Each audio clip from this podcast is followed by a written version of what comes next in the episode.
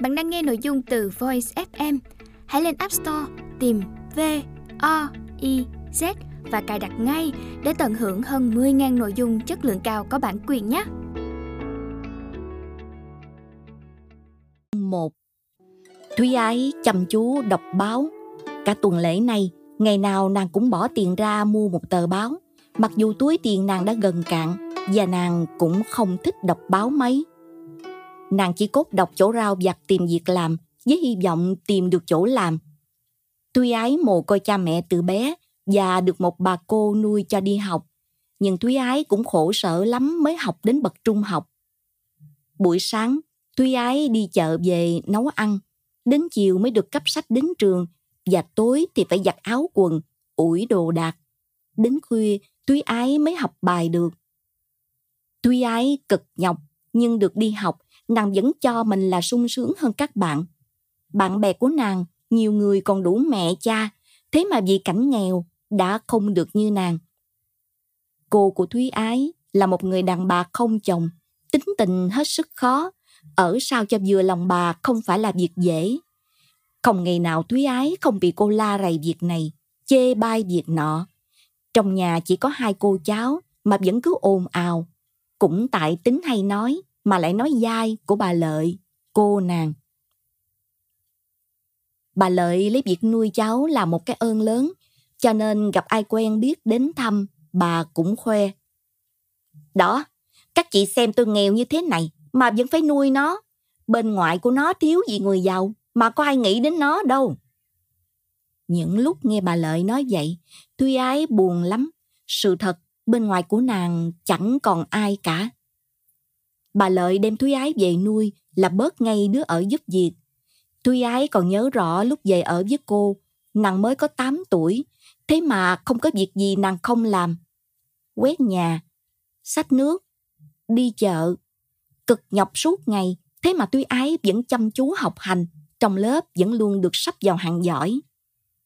Đến lúc Thúy Ái được 16 tuổi, cái tuổi bạn bè đã lo chân diện, làm dáng, thì Thúy Ái vẫn áo vải, quần vải, đầu tóc rối bù và mặt mày lem luốc. Chỉ những lúc đi học, Thúy Ái vì sợ cô giáo quở mới chải qua mái tóc và rửa mặt sạch sẽ. Nhiều lúc vừa rửa chén xong, Thúy Ái vội vàng ôm cặp chạy đến trường cho khỏi trễ. Vào sân trường, thấy nàng đầu bù tóc rối, các bạn xúm lại, người chải đầu, kẻ kẹp tóc cho nàng. Một bạn hỏi, Tuy ái, mày làm gì tanh ói vậy? Đi ra rửa tay đi, lát nữa vào lớp cô phạt chết. Tuy ái vội vã chạy ra chỗ máy nước và chà rửa đôi bàn tay còn trịnh mở. Nhiều bạn thấy Thúy Ái như thế hết sức thương hại, nên hãy có cái lượt, cây kẹp dư là họ cho Thúy Ái. Nhưng nhiều bạn lại khinh khi nàng nghèo, ganh ghét nàng học giỏi. Đừng nói bạn bè, đến các cô giáo, thấy bề ngoài lôi thôi của Thúy Ái cũng không có cảm tình với nàng.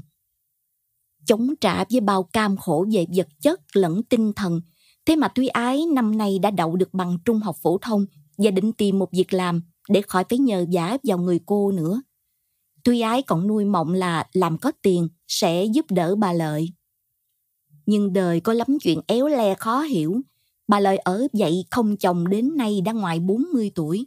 Ai cũng tưởng bà không còn nuôi mộng lập gia đình nữa. Thế mà vừa rồi, bà bỗng gặp lại Võ, một người bạn trai quen với bà từ lúc còn thơ ấu. Rồi cái ý lập gia đình và mối tình già bỗng sống lại trong lòng bà. Bà tu xếp đi theo ông Võ vì ông này làm ăn ở một tỉnh vùng cao nguyên. Trước khi đi lấy chồng, bà vui vẻ nói với Thúy Ái.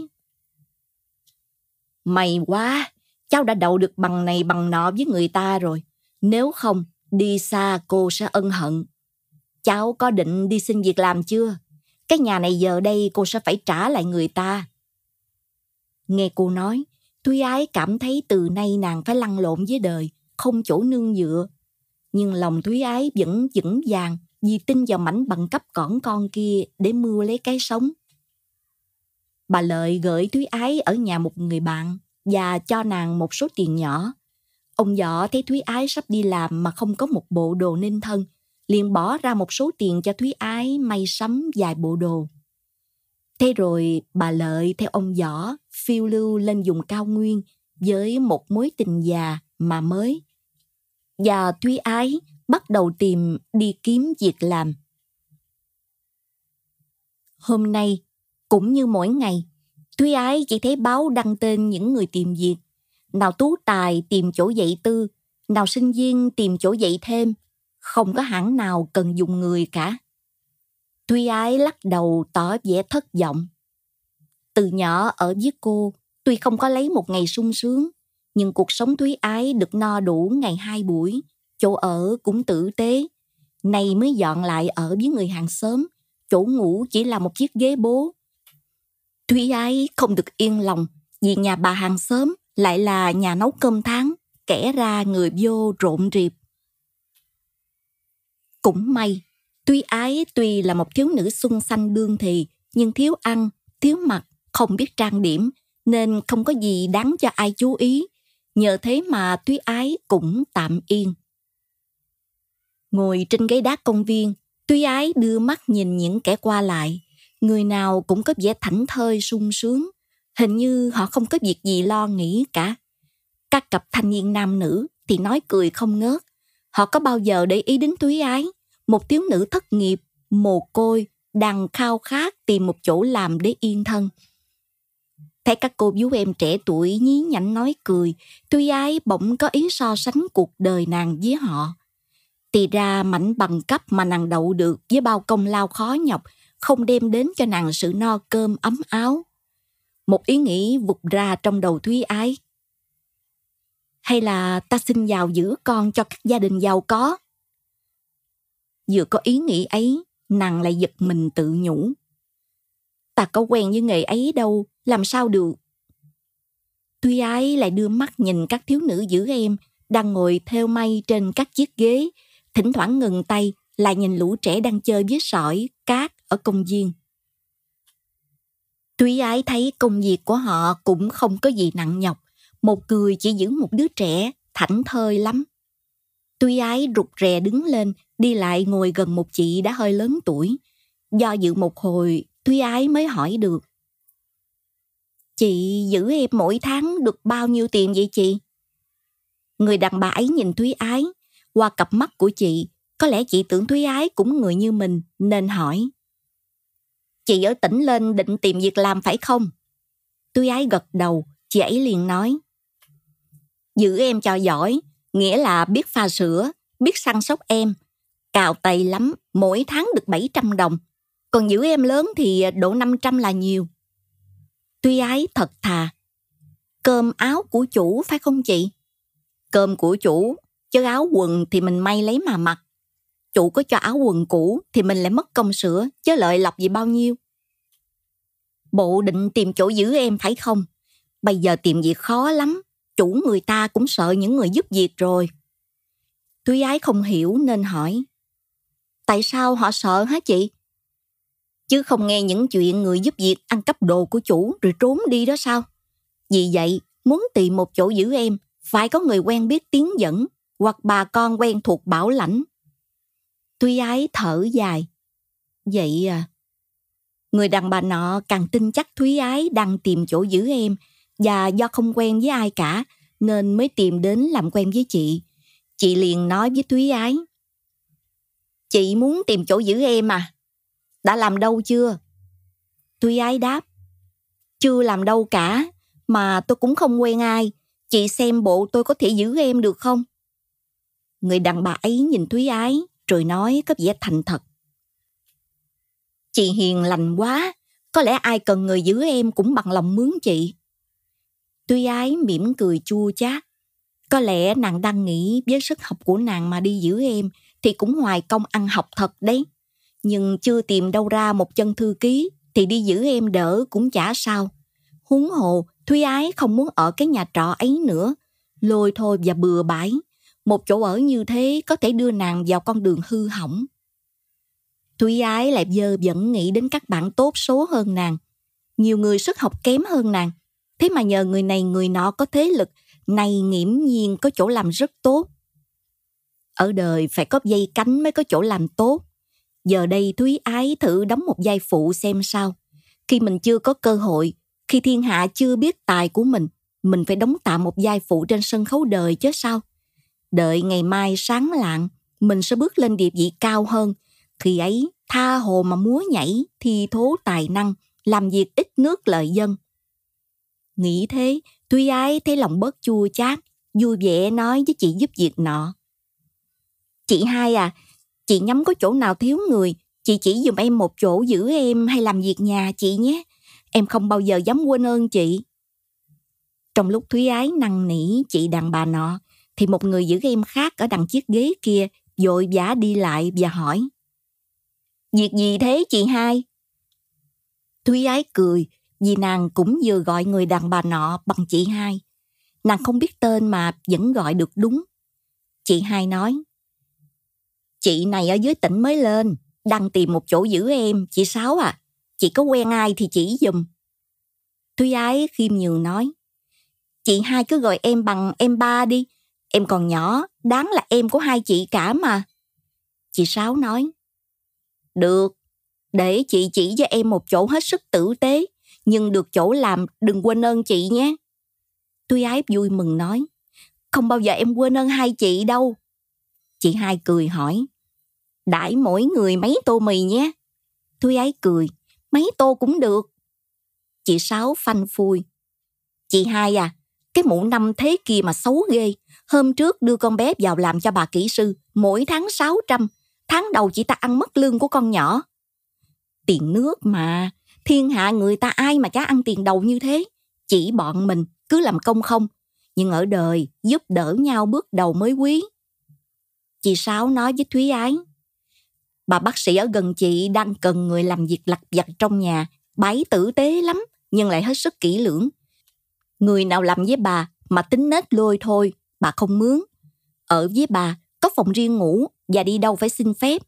Bà chỉ có hai cô con gái đã lớn nhưng còn đi học. Thúy Ái hỏi, bà ấy làm bác sĩ hay chồng làm bác sĩ? Chị Sáu cười, chồng bà làm bác sĩ chứ, đàn bà được mấy người làm bác sĩ. Thúy Ái cãi, nhiều lắm chứ, cả mười mấy bà bác sĩ ở đây, chị không biết sao. Đàn bà đời bây giờ học cũng giỏi lắm. Chị hai nói, phận mình giữ em, chỉ biết việc giữ em, ai học giỏi họ nhờ.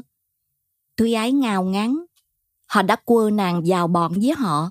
Thúy Ái liền nói, chị em phụ nữ học giỏi, mình cũng được thơm lây chứ. Chị hai và chị Sáu hình như còn hoài nghi về câu nói của Thúy Ái. Chị Sáu nói, thôi, chúng mình về sớm một tí nhé. Tôi đưa em ba đây vào giới thiệu với bà bác sĩ công.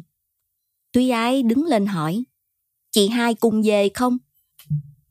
Chị hai ngáp một cái và nói, ừ, cùng về cho vui, về dỗ em ngủ rồi còn phải giặt đồ cho em nữa. Tuy ái theo hai người ra khỏi công viên tàu đàn, đi một lát đến một biệt thự trên đường Nguyễn Du, chị Sáu ngừng lại nói, thôi, chị hai về trước nhé, tôi vào đây. May quá, bà bác sĩ kia rồi. Chị Sáu gọi Thúy Ái, mặc dù Thúy Ái đang đi sát sau lưng chị. Mau lên em. Bà bác sĩ đang đứng ngắm đàn gà Tây, thấy chị Sáu liền hỏi. Chị Sáu, chị đi chơi. Chị Sáu lanh miệng. Tôi đưa người đến giúp việc cho bà. Mặt bà bác sĩ tươi lên, bà nói. Thế à? Rồi nhìn Thúy Ái, bà bác sĩ hỏi. Em này phải không? Thúy Ái ngượng nghịu đáp. Dạ. Bà bác sĩ quả thật là con người dễ gây thiện cảm. Bà nhìn Thúy Ái rồi nói. Chắc từ hồi nào đến giờ em chưa đi làm với ai? Thúy Ái nói. Dạ, em chưa đi làm với ai cả. Em vừa nghỉ học. Thúy Ái nói lỡ câu ấy xong, nàng giật mình. May sao bà bác sĩ lại không nghe. Bà bác sĩ nói. Công việc ở đây cũng không có gì. Chỉ dọn dẹp sao cho sạch sẽ, coi sóc quần áo cho hai cô con gái và may chút ít. Em biết may theo thùa gì không? Thúy Ái đáp. Dạ, em biết theo, may và đan, nhưng không đẹp lắm. Bà bác sĩ nói, thế thì tốt. Em muốn mỗi tháng bao nhiêu? Tuy ai thấy bà bác sĩ ăn nói dễ thương nên nói. Bà gọi cháu bằng con. Cháu đáng tuổi con bà, bà muốn cho bao nhiêu cũng được. Bà bác sĩ hết sức bằng lòng. Con ở đây, bà cho con mỗi tháng 600 đồng. Chị Sáu chen vào. Ở đây thì khỏi lo áo quần, đồ cũ của các cô đây bận không hết. Bà bác sĩ ngắm Thúy Ái rồi nói, con nhỏ này dốc dạc bằng con kim chi của tôi, con Ngọc Diệp thì hơn... Bà quay lại chị Sáu. Cảm ơn chị nhé, vài bữa chị lại đây tôi thưởng chị. Chị Sáu cảm ơn rồi cúi chào đi ra. Bà bác sĩ hỏi Thúy Ái. Con tên gì? Dạ, con tên Ba. Con về lấy đồ, rồi sang đi ngay con nhé. Hôm nay tốt ngày lắm, đừng để ngày mai không nên. À, còn ở gần đây không? Bà thấy Thúy Ái cầm tờ báo liền hỏi. Con biết chữ à? Dạ, con mua báo đọc để tìm chỗ làm. Bà thiếu người, nhưng bà không dám rao lên báo đâu. Rao lên báo rồi người ta kéo lại đông. Người nào cũng quá lanh lẹ, bà không dám dùng. Thôi, con về lấy đồ. Con ráng làm cho thật thà, để nhờ cậy về sau. Thúy ái dạ, rồi cáo từ lui ra. Chiều hôm ấy, Thúy ái xách một cái giỏ nhỏ đi làm cho bà bác sĩ. Thấy Thúy ái, bà hết sức vui mừng, gọi con. Kim Chi ơi, con ra đưa con ba và chỉ phòng cho nó con nhé. Một thiếu nữ mặc đồ bà ba trắng chạy ra, nhoẻn miệng cười với Thúy Ái rồi bảo Đi theo tôi. Thúy Ái đi theo Kim Chi, trong lòng hết sức vui vẻ. Nàng không ngờ ái nữ của một bà bác sĩ mà lại ăn mặc giản dị như thế. Chỉ một bộ đồ bà ba giải, chân đi đôi dép nhật, tóc để dài không uống, mặt mày không son phấn. Kim Chi lại vui vẻ hỏi. Chị mới đến làm. Chị tên là chị ba phải không? Tuy ái mỉm cười. Dạ, em là ba. Chị mấy tuổi? Em 18 tuổi. Thế chị bằng tuổi tôi. Cô gọi em bằng em, đừng gọi bằng chị. Kim Chi làm thinh một lát rồi nói. Bằng tuổi nhau thì gọi bằng chị, gọi bằng em mẹ rầy chị ạ. À. Chị Ngọc Diệp gọi chị bằng em được, chị Ngọc Diệp lớn hơn chị 3 tuổi. Kim Chi chỉ căn phòng phía sau cho Thúy Ái. Phòng chị ở giữa, tuy không mát bằng phòng ngoài, nhưng được yên ổn. Mẹ tôi bảo thế, nên mẹ kêu chị bếp dọn ra ngoài, nhường căn này cho chị, căn trong của chị giặt đồ. Đến ba người ở sao cô? Ba người. Khi trưa này, mẹ bảo chị còn nhỏ, phải để chị ở phòng giữa cho kín đáo. Phòng ngoài gần gara ồn ào. Giả lại phía ấy có anh tài xế, Tuy ái thầm cảm ơn bà bác sĩ đã lo cho nàng một cách chu đáo. Nàng thấy mình đang được một nơi yên ổn để nương nhờ tấm thân qua những ngày mưa gió. Có lẽ nàng không đến nỗi tuổi nhục vì cảnh đi ở đợ. Kim Chi chỉ một cái tủ nhỏ. Chị sắp đồ vào đây rồi đi tắm rửa cho sạch sẽ. Hôm nay chị chỉ đến cho được ngày tốt, chứ mẹ tôi bảo để chị nghỉ. Nói xong Kim Chi đi ra, cho Thúy Ái sắp đặt trong phòng bản tính sạch sẽ, thúy ái thay áo, đi mượn thùng nước và lau chùi gian phòng, tủ giường. Đầu đó sạch sẽ, Thúy Ái sắp đặt lại cho vừa ý rồi đi tắm và ra trình diện mọi người trong nhà. Ngọc Diệp nhìn Thúy Ái rồi nói với mẹ. Trong ba có vẻ một nữ sinh hơn là một đứa ở. Kim Chi nói, em cũng nghĩ như chị vậy. Chị bước vào phòng của ba mà xem, chị ấy dọn dẹp mỹ thuật lắm, Em thấy như chị ấy có mang theo một chồng tập và sách nữa. Bà bác sĩ nghe thế hỏi. Thế à? Hay trước kia nó cũng là con nhà khá giả, bây giờ nghèo phải đi làm mướn. Ba mẹ con đang nói chuyện thì một chiếc xe hơi chậm chậm chạy vào nhà. Ngọc Diệp nói lớn. Ba về kìa. Thúy ái nghe nói, chạy lại đứng bên bà bác sĩ. Ông bác sĩ thấy Thúy ái lạ liền hỏi. Cháu nào đây? Bà bác sĩ giới thiệu. Đây là con ba, mới đến xin làm thế cho con Phụng ngày trước. Ông bác sĩ vui vẻ nói. Ráng làm cho giỏi nghe con. Thúy Ái cúi đầu dân dạ. Từ nay, Thúy Ái đã là người giúp việc đắc lực của bà bác sĩ. Thúy Ái dọn dẹp đâu đó gọn gàng, sạch sẽ. Thúy Ái theo bao gối, may màn cửa, vá áo quần, Mỗi việc của Thúy Ái làm đều tươm tất, bà bác sĩ hết sức vừa lòng. Thúy Ái sắp đặt lại hai tủ áo quần của Ngọc Diệp, Kim Chi, cái nào cũ để ra cũ, mới để ra mới. Ngọc Diệp và Kim Chi đã xem Túy Ái như một đứa em, một người bạn. Ngoài những giờ làm công việc của nàng, Thúy Ái lại còn giúp chị bếp giặt đồ để gây cảm tình. Đến anh tài xế là người câu có khó tánh mà Thúy Ái cũng ở vừa lòng anh ta. Mới trong vòng một tháng, Thúy Ái đã gây được cảm tình với mọi người.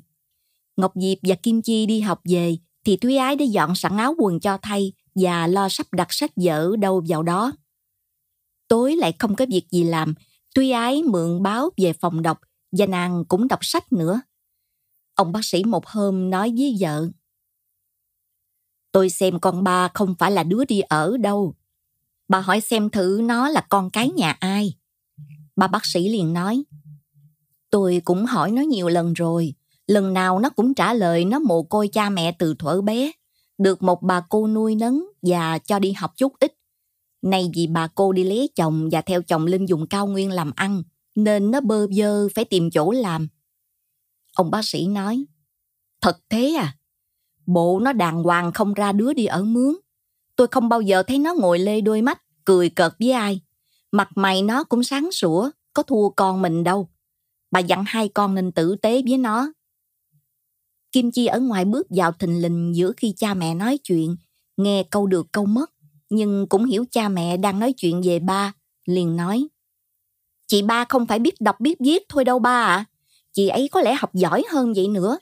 Vừa rồi mẹ cho chị lãnh thắng lương, chị đi mua ba bốn quyển sách, con không thấy chị may áo quần.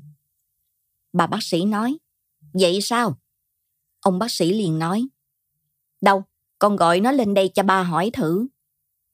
Kim Chi không đi liền mà còn nói, hôm nọ con ngồi tỏ ý lo ngày mai sẽ bị phạt vì chưa theo xong miếng đồ may để chấm điểm, thì chị ba liền nói, cô đưa tôi làm cho, con không tin ba làm được, thế mà ba làm được, như thể tỏ ra ba có học ít lắm cũng là ban trung học. Lại hôm khác, con làm bài toán không ra, ba đi ngang thấy con vẽ hình, đứng lại tò mò xem rồi đưa tay chỉ. Sao cô không vẽ thử đường này? Con trố mắt nhìn ba kinh ngạc thì ba bỏ đi, không dám đứng đó nữa. Bà bác sĩ thúc, con đi gọi ba lên đây. Kim Chi đi ra và một lát sau cùng vào với Thúy Ái. Ông bác sĩ nói, con ngồi xuống đây cho ông hỏi chút chuyện. Thúy Ái lo sợ, ngồi xuống chiếc ghế kê ở góc phòng. Ông bác sĩ nói, theo ông thấy thì chắc con cũng học khá. Sở dĩ con phải đi làm thuê là vì chưa tìm được một chỗ nào khác. Có phải thế không? Giọng ông bác sĩ hiền từ khiến Túy Ái cảm động. Nàng chưa dám nói gì thì bà bác sĩ nói. Nhiều lần bà có ý nghi và hỏi con về gia thế. Lần nào con cũng bảo là mồ côi. Ông bác sĩ nói, con cứ thành thật cho ông biết về hoàn cảnh của con. Nếu được, ông sẽ tìm cách giúp con. Tuy ái nhìn ông bác sĩ với đôi mắt biết ơn. Ông bà đã thương con mà hỏi thì con cũng xin thành thật kể cho ông bà nghe. Nói xong, Thúy Ái kể hết. Kim Chi ngồi nghe hết sức cảm động. Bà bác sĩ nói, con đậu trung học phổ thông thì con có thể tìm một chỗ làm khá chứ. Thúy Ái nói, con không quen với ai cả, con đi tìm việc làm không ra, con lại không muốn ở nơi nhà trọ, con sợ lắm. Bà bác sĩ nói, được, con cứ ở đây với ông bà, bao giờ kiếm được chỗ, con cứ đi làm. Thúy Ái nói, ông bà đã xem con như con cháu thì con ở đây mấy tháng cũng được. Bà bác sĩ cảm động nói, nhưng đồng lương có bao nhiêu đâu, con cần phải đi làm để lo cho tương lai. Để rồi có chỗ nào khá, bà sẽ giới thiệu con. Từ hôm ấy, hai vợ chồng ông bác sĩ đối đãi với Thúy Ái càng tử tế hơn. Kim Chi và Ngọc Diệp càng thân với Thúy Ái hơn. Và từ đấy, cả nhà ai cũng gọi Thúy Ái bằng tên thật của nàng, chứ không gọi là ba nữa. Người giúp việc trong nhà cũng kính nể Thúy Ái. Một hôm, nhà bà bác sĩ có khách. Ông bà Trần Trọng Nghĩa ở Nha Trang vào, dắt theo ba đứa con là Trọng Lan, Trọng Minh và Ánh Hoa. Kim Chi nói với Thúy Ái. Ông bà Nghĩa là bạn thân của ba tôi, Ông Nghĩa giàu có ở Nha Trang, năm nào vào độ tháng này, ông cũng vào ở chơi một tuần. Bà Nghĩa tử tế lắm, trước kia bà cũng từng làm cô giáo. Chị có thấy ba đứa con của bà không? Tuy còn nhỏ mà đứa nào cũng lễ phép. Thuy Ái hỏi, ông Nghĩa làm việc ở đâu? Ông Nghĩa làm thầu khoáng. Bà Nghĩa và ông Nghĩa mới gặp nhau gần đây, vì thế nên họ lớn tuổi mà con cái thì còn nhỏ cả. Bà Nghĩa trông đẹp quá nhỉ? Không biết bà bao nhiêu tuổi mà trông trẻ quá. Ngoài 30 tuổi rồi đấy. Tối hôm ấy, bà Nghĩa ngồi nhìn Thúy Ái sắp đặt bàn ăn giúp chị bếp trong nhà. Bà lấy làm lạ hỏi bà bác sĩ. Chị kiếm đâu một em giúp việc mặt mày dễ thương và cử chỉ nhậm lẹ như vậy. Thấy Thúy Ái đứng đó, bà bác sĩ chưa tiện nói lai lịch của Thúy Ái, chỉ trả lời vắn tắt. Cũng nhờ con Sáu giới thiệu. Nhưng khi Thúy Ái đã đi xuống nhà bếp, thì bà bác sĩ liền kể bà Nghĩa nghe về lai lịch của Thúy Ái. Bà Nghĩa nói, Hèn gì, em trông nó ra vẻ đàng hoàng lắm. Em nói thế này chị đừng giận nhé. Hiện nay em cần một cô giáo để kèm các cháu học hành, đưa các cháu đi chơi. Nếu chị có thể nhường lại cho em cô Thúy Ái này là may mắn cho các cháu lắm. Bà bác sĩ vui vẻ đáp. Được vậy thì quý biết bao. Vợ chồng tôi cũng đang chú ý tìm cho Thúy Ái một chỗ làm lương tháng ngoài một ngàn để Thúy Ái dành dụm mà lo cho tương lai. Để mai em bằng kỹ lại với nhà em và sẽ định rõ số lương của Thúy Ái. Chúng em tuy mang tiếng là thầu khoáng nhưng không hề bóc lột nhân công chị ạ. À. Thế là hôm sau, bà Nghĩa đem chuyện Thúy Ái kể ông Nghĩa nghe. Ông Nghĩa hết sức bằng lòng. Được, vậy tốt lắm. Mình cứ giao ba con cho Thúy Ái săn sóc để mình giúp tôi trong việc làm ăn. Lương tháng mình cứ hỏi lại chị bác sĩ thử phải trả bao nhiêu cho vừa. Hay mình cứ hỏi ngày Thúy Ái. Theo ý tôi thì phải trả ít lắm là một ngàn rưỡi. Thúy Ái ăn ở tại nhà mình, xe cộ, giặt vũ khỏi tốn. Để em tính lại với chị bác sĩ xem sao. Bà Nghĩa bàn kỹ với bà bác sĩ và bằng lòng trả Thúy Ái một ngàn rưỡi nếu Thúy Ái chịu nhận theo bà ra Nha Trang. Bà bác sĩ gọi Thúy Ái lên và cho biết ý định của bà Nghĩa. Thúy Ái do dự nói. Con rất cảm ơn bà đã nghĩ cách giúp con, nhưng hơn một tháng nay ở đây với ông bà, con được xem như hàng con cháu. Đi chỗ khác con thấy bệnh rịnh quá. Bà bác sĩ cảm động nói. Cháu ở đây thì giúp ích cho bà được nhiều việc, nhưng tương lai cháu sẽ như thế nào? Cháu nên nhận lời bà Nghĩa. Bà Nghĩa là bạn thân của bà và bà Nghĩa cũng tốt lắm cháu ạ. À. Mỗi năm cháu sẽ lại theo bà Nghĩa vào đây chơi với vợ chồng bà. Còn Kim Chi, Ngọc Diệp thì có kỳ nghỉ hè nào không ra Nha Trang đâu. Chị em lại gặp nhau, có sao đâu mà cháu ngại. Tuy ai cũng biết nàng không thể giữ mãi cái địa vị đứa ở, dù ông bà bác sĩ tử tế đến mấy đi nữa. Tuy ai còn trẻ, nàng phải nghĩ đến tương lai. Tuy ái liền nhận lời bà Nghĩa để theo ông bà ra Nha Trang đổi nghề. Hôm xe ông bà Nghĩa về Nha Trang mang theo Thúy Ái, cả gia đình ông bác sĩ đều tỏ vẻ mến tiếc Thúy Ái. Kim Chi cầm tay Thúy Ái trừng trừng nước mắt. Chị viết thư về cho chị em tôi nhé. Thúy Ái cũng gạt lệ nói. Thế nào tôi cũng viết thư thăm ông bà và hai cô. Mọi người bu quanh chiếc xe tỏ vẻ bệnh rịnh, làm ông Nghĩa chần chờ không dám cho xe chạy. Bà Nghĩa liền nói. Thôi, dù sao thì cũng phải có phút từ biệt. Chúng ta chào anh chị vậy. Ông Nghĩa cúi đầu chào ông bà bác sĩ rồi cho xe chạy. Thúy Ái ngoái cổ về phía cửa kiến ở sau xe, vẫy tay từ biệt gia đình ông bà bác sĩ một lần nữa. Thúy Ái ngậm ngùi nhớ lại những ngày êm đềm nàng đã sống bên cạnh bà bác sĩ. Một người đàn bà hết sức hiền lành tử tế, so sánh với cô nàng thì thật là một trời một vực. Nhưng rồi phong cảnh dọc đường đã làm Thúy Ái nguôi dần nỗi sầu ly biệt. Lại thêm những câu nói thơ ngay hồn nhiên của Trọng Lan, Trọng Minh, Ánh Hoa, con bà Nghĩa, làm Thúy Ái không sao buồn được nữa. Ánh Hoa nhìn Thúy Ái rồi hỏi. Đi với em, chị không vui à? Ra biển, em sẽ lượm vỏ ốc, vỏ sò cho chị chơi. Thúy Ái cười. Giỏi lắm, nhưng em đã đọc được chữ chưa? Ánh Hoa thỏ thẻ nói. Em học giỏi lắm cơ, mẹ thường khen em học giỏi hơn anh Trọng Lan và Trọng Minh. Trọng Lan đang ngồi nhìn Thúy Ái nãy giờ mà chưa biết nói gì, nghe Ánh Hoa khoe khoang liền cãi. Chà, em Ánh Hoa học giỏi dữ đa, chữ A mà đọc là chữ B, giỏi dữ. Trọng Minh cũng nói, ngày nào em Ánh Hoa cũng trốn ra giường bắt bướm cả chị ạ, à. chị đừng nghe lời nó.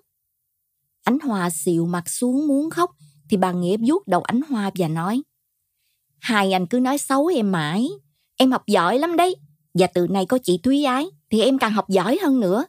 Chị Thúy Ái thương em Ánh Hoa lắm. Ánh Hoa liền nhảy trên nệm xe và nói, Chị Thúy Ái của con, mẹ nhé. Thúy Ái cũng cười và vuốt về Ánh Hoa. Trọng Lan nói, Chị Thúy Ái của anh nữa chứ. Ánh Hoa biểu môi, không cho Hùng đâu. Ông Nghĩa đang lái xe cũng quay lại cười vì tiếng hùng của Ánh Hoa. Trọng Minh nói, Chị Thúy Ái của chúng ta chứ, em Ánh Hoa chỉ có tài dành ẩu. Thúy Ái nói, em Trọng Minh nói đúng đấy, chị của cả ba em, các em học giỏi thì chị đều yêu cả. Trọng Lan vẫn không rời cặp mắt khỏi Thúy Ái. Thế thì em được yêu nhiều nhất rồi, vì em học giỏi hơn hết đó chị Thúy Ái ạ. À. Thúy Ái nhìn Trọng Lan với đôi mắt thân yêu. Chính Thúy Ái cũng thấy cảm tình của nàng đã nghiêng về Trọng Lan nhiều hơn cả. Trọng Lan có đôi mắt đen lanh lánh và một vầng trắng rộng, cao. Trọng Lan được cái nhìn đầy thân yêu của Thúy Ái, sung sướng chồm qua mình mẹ và đưa tay ra nắm lấy tay Thúy Ái siết chặt. Ánh hoa ngồi giữa Thúy Ái và mẹ, nhảy phóc lên ngồi trên mình Thúy Ái. Hất tay Trọng Lan ra. Lấy tay đi. Trọng Minh ngồi phía trước với ông Nghĩa, quay lại nói. Em Ánh Hoa ganh tài lắm. Ánh Hoa được ngồi trong lòng Thúy Ái, sung sướng, mặt chai nói gì thì nói. Thúy Ái cảm thấy mình đang sống giữa một bầu không khí êm đềm và hy vọng rồi đây nàng sẽ không còn thấy đời nàng cô độc, lẻ loi nữa. Xe cứ nuốt đường, mang trên xe mấy tâm hồn trẻ thơ ngây với tâm sự của một cô gái sắp dấn thân vào một cảnh sống mới. Xe đến Nha Trang, đến biệt thự của ông bà Nghĩa. Thúy Ái và bà Nghĩa lo sắp đặt đồ đạc xuống. Thúy Ái khi vào làm với bà bác sĩ chỉ có một cái giỏ nhỏ với vài bộ đồ, thì nay mang cả một chiếc rương lớn với một cái bao đầy áo quần. Bà bác sĩ đã cho Thúy Ái không biết bao nhiêu đồ cũ của Kim Chi và Ngọc Diệp. Nhờ cách ăn mặc sạch sẽ, lại được vẻ mặt hiền lành, Thúy Ái dễ gây cảm tình với mọi người. Bà Nghĩa dành cho Thúy Ái một cái phòng bên cạnh phòng của hai con trai bà. Bà nói với Thúy Ái, Thế nào ánh Hoa cũng đòi ở chung phòng với Thúy Ái cho mà xem. Thúy Ái cười, Bà cho ánh Hoa ở chung với em cho vui. Được, mấy lúc này nó ngủ với tôi, nhưng nay thế nào nó cũng đòi qua ngủ với Thúy Ái. Đúng như lời bà Nghĩa tiên đoán, tối hôm ấy, ánh Hoa nói với mẹ, Mẹ cho con ở chung phòng với chị Thúy Ái, mẹ nhé. Bà Nghĩa nhìn Thúy Ái và cười, rồi bà cho kê trong phòng Thúy Ái cái giường nhỏ của ánh Hoa. Hết chương 1